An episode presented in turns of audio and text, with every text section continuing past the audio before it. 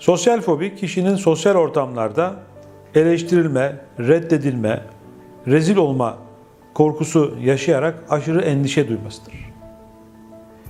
Kişi bu ortamlarda sanki hep yanlış yapacakmış, sanki hata yapacakmış, sanki efendim eleştirilecekmiş. Bütün insanlar toplanmış, onun izliyorlar ve eleştirilecek bir tarafını, eksiğini, kusurunu bulmaya çalışıyorlarmış gibi bir algı oluşuyor.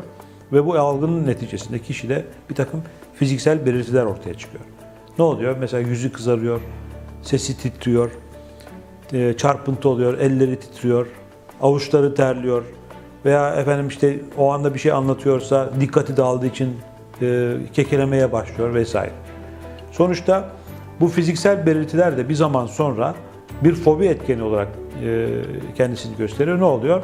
Kişi benim heyecanlandığımı görecekler, kendime güvensiz bir insan olarak beni algılayacaklar, işte yüzümün kızardığını anlayacaklar, sesimin titrediğini anlayacaklar diye aşırı endişe yaşamaya başlıyor, kaygı yaşamaya başlıyor.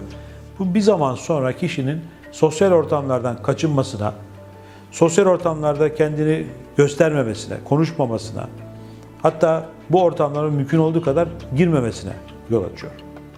Sosyal fobi kimlerde daha çok görülüyor? Ee, çocukluk çağında aşırı baskıya maruz kalmış, çok eleştirilmiş, efendim hırpalanmış, fiziksel şiddete maruz kalmış, ezilmiş çocuklarda e, görülebildiği gibi tam tersi aşırı korun kollanan, aşırı efendim sen şunu yapamazsın, sen bunu yapamazsın deyip e, koruma altına alınan çocuklarda da kendini gö- gösterebiliyor. Yine bazı travmatik yaşantılar kişinin kendisinde bir yanlış yaparım, eksiklik yaparım, ben hep işte hata e, yaparım, rezil olacak şeyler yaparım tarzı düşüncelere yol, aç- yol açarak ilerleyen yaşlarında sosyal fobiye sebep e, olabiliyor.